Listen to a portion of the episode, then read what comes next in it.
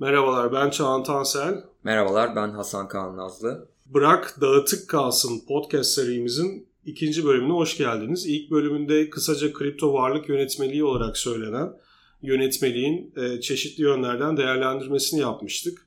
Cuma günü yayınlanmıştı resmi gazetede. Bu geçen birkaç gün içerisinde farklı yorumlar oldu, incelemeler oldu tabii ki.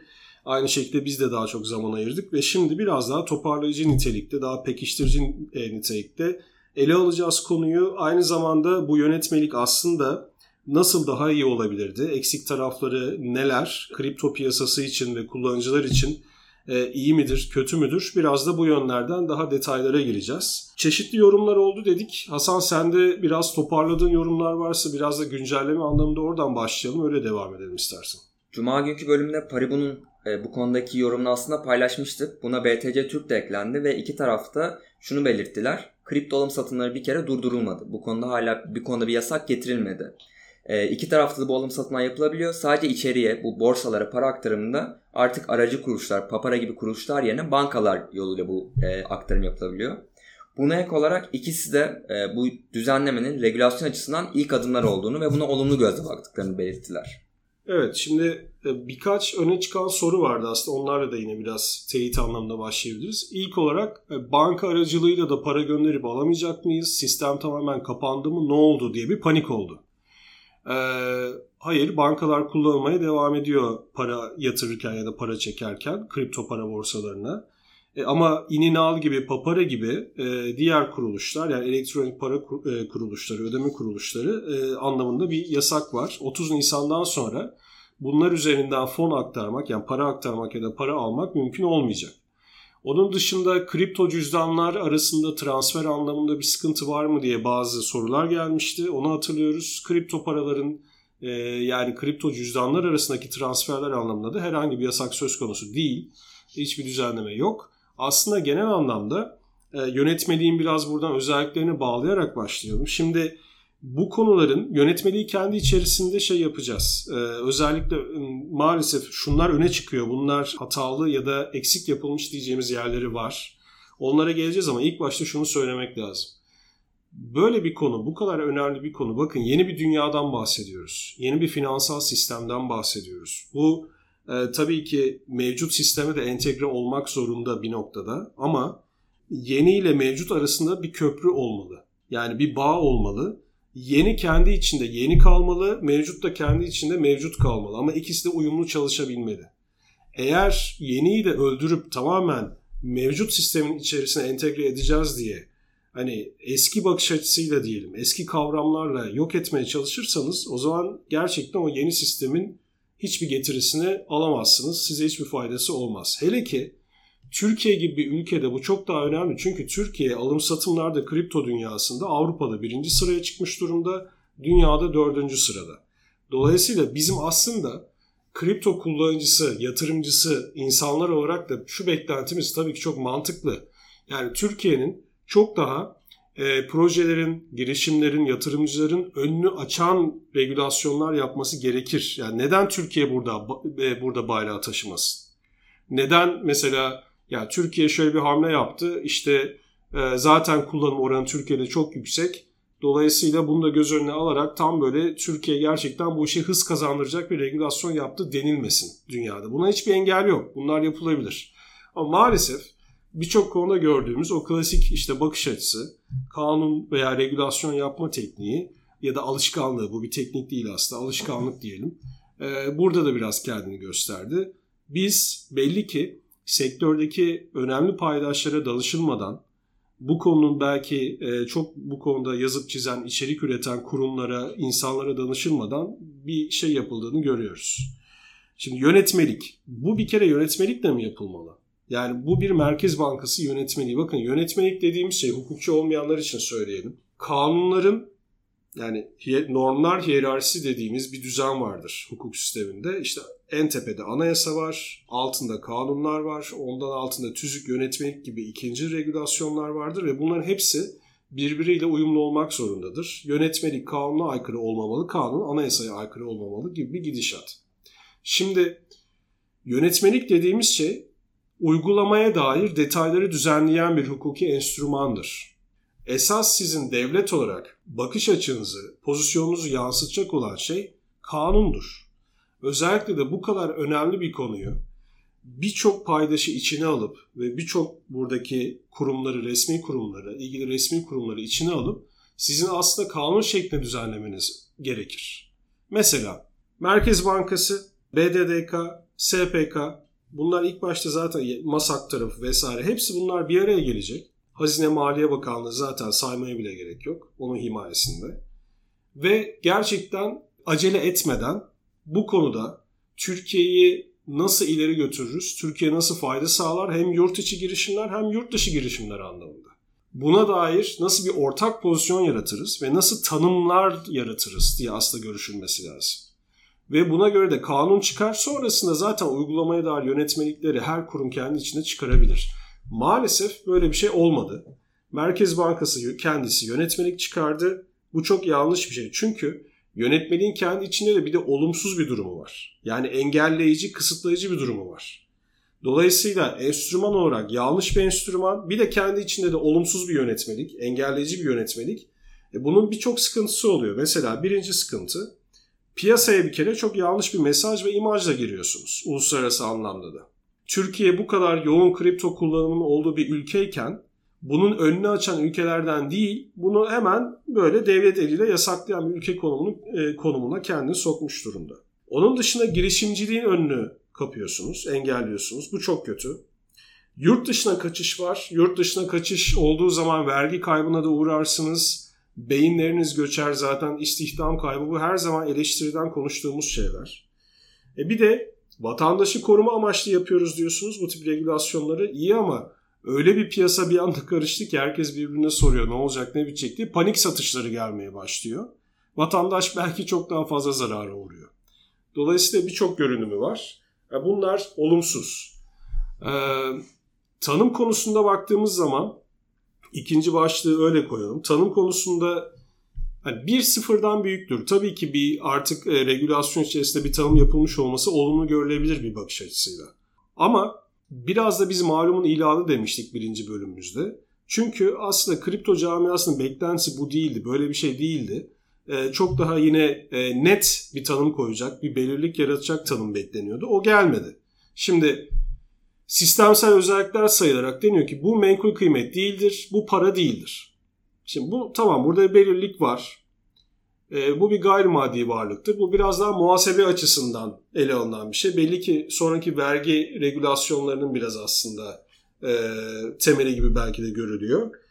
Ama sonuç olarak emtia mıdır başka bir şey ya da belki sıfırdan bir kategori yaratılabilirdi işte kanun düzenlemesiyle. Hani böyle bir şey yapılabilir miydi? Farklı bir rejim belirlenebilir miydi bu varlıklar için? Onlar belirlenmemiş durumda. E, dolayısıyla burada acele edildiğini görüyoruz. Yani aceleye de hiç gerek yok. Çünkü e, siz şimdi acele edip yetersiz, engelleyici bir regülasyon çıkartırsınız. Bunun çok farklı maalesef olumsuz etkileri olur. Ama acele etmeyip bu belirttiğimiz tarzda çalışmaları yapıp bütün kurumların, bütün paydaşların katkısıyla bu çalışmayı yaparsınız. Bir sene sonra yaparsınız, iki sene sonra yaparsınız ama çok daha olgun, çok daha pozitif, bütün piyasanın, kullanıcıların önünü açan bir regülasyonla çıkarsınız. Derler ki vay hani Türkiye'ye bak. Hani İsviçre, Malta bile nasıl regülasyonlar yaptı. Türkiye bu konuda kullanım oranlarında çok daha ileride. İşte Türkiye çok olumlu bir regülasyonla çıktı geldi. Bu sizin bir sürü aslında bu alandaki yatırımcının yatırım yapmak isteyen de önünü açar bir hale gelir. Yani sonuçta bunda herkes faydalanır. Bu hükümet için, devlet için de iyi bir şey. Baktığınız yani siyasi anlamda da konuşalım bunu. Siyasi anlamda da iyi bir şey aslında böyle bir şey yapmak. E bir taraftan ekonomik anlamda da çok ciddi bir etkisi var. Pozitif anlamda. Yani keşke bu yapılsaydı yatırımcılar da vatandaşlar da çok daha bunun aslında katkısını görürdü o zaman. Yani inşallah yine bu noktadan sonra biraz oraya doğru gider. Toparlanır. Çünkü bu şekilde gerçekten bu dünya yeni bir sistem böyle sadece bir kurumun yönetmeliğiyle toparlanabilecek bir şey değil. Yetmez asla. Üçüncü noktaya gelelim. Yönetmeliğin yazım şeklinde de maalesef sıkıntılar var. Çünkü aslında bakın madde 4.1 var burada. E, bankalar tarafı düzenleniyor. Madde 4.2'de papara gibi, ininal gibi elektronik para kuruluşu, ödeme kuruluşu dediğimiz bütün o e, genel çerçevede toparladığımız kuruluşlar üzerinden yasaklar getiriliyor. Şimdi madde 4.2 olmasa, ikinci bent olmasa yani dördüncü maddede sadece birinci bent olsa hani burada emin olun çok daha bankalara yönelik bakış ve yorum değişirdi. Çünkü o maddede bu ödeme hizmetleriyle ilgili olarak bankaların kripto paraların doğrudan ya da dolaylı olarak kullanıldığı projelere hizmet sağlayamaması gibi ifade var. Şimdi çok teknik olarak bunu baksanız, inceleseniz hukuki anlamda şunu da diyebilirsiniz. E o zaman bankalar kripto para borsalarıyla beraber çalışmamalı, sözleşme imzalamamalı. Bunlara hizmet sağlamamalı. Anlam oraya da gidiyor aslında. Dolayısıyla yönetmelik kendi içinde de bu tip sıkıntıları barındırıyor. Dördüncü noktada şu sorumuz var. Papara gibi, İninal gibi kuruluşlar neden yasaklanıyor? Mesela ben şöyle bir yoruma denk geldim. Acaba yani bir soru işaretiydi, bir yorumdu. Acaba işte vergi düzenlemesi gelecek. Vergi düzenlemesi öncesinde biraz daha bu dağınıklığı toparlayıp hani sırf bankalar üzerinden giderse hani sistemden bilgileri çok daha rahat çekerler. Bir vergi düzenlemesini o zaman yapabilirler gibi tabii herkes tam da oturtamıyor. Biraz da hani o yönde bir soru gibiydi o yorum aslında. Yani böyle bir şeye katılmak çok mümkün değil günümüz koşullarında. Çünkü sonuçta e, İninal gibi, Papar gibi kuruluşlar zaten lisans almış. Türkiye'deki bankacılık sistemini kullanan yani biz Papara'ya da parayı gönderdiğimizde zaten onların banka hesabına giriyor para. Hepsi tamamen online sistemler üzerinden takip edilen, raporlanabilen şeyler. E, ha Akbank'tan garantiden almışsınız gerekli bilgileri. Hani kim neye para yatırdı, nereye para gönderdi gibi bilgileri ha onlardan almışsınız. Ha diğer Papara gibi, İninal gibi kuruluşlardan almışsınız. O anlamda bir farkı yok aslında. Burada biraz belki e, yurt dışına, yurt dışındaki kripto para borsalarına gönderilen şeyler, e, paraların e, biraz önü kesilmek istenmiş olabilir. Böyle bir şey olabilir. Ama onun dışında çok bir gereklilik görmedik açıkçası ve bunun da bu arada şeyi var yani yurt dışına yine para da başka yollardan çıkarılabilir şey anlamında. İşte Binance kullanıyorsunuz diyelim ki.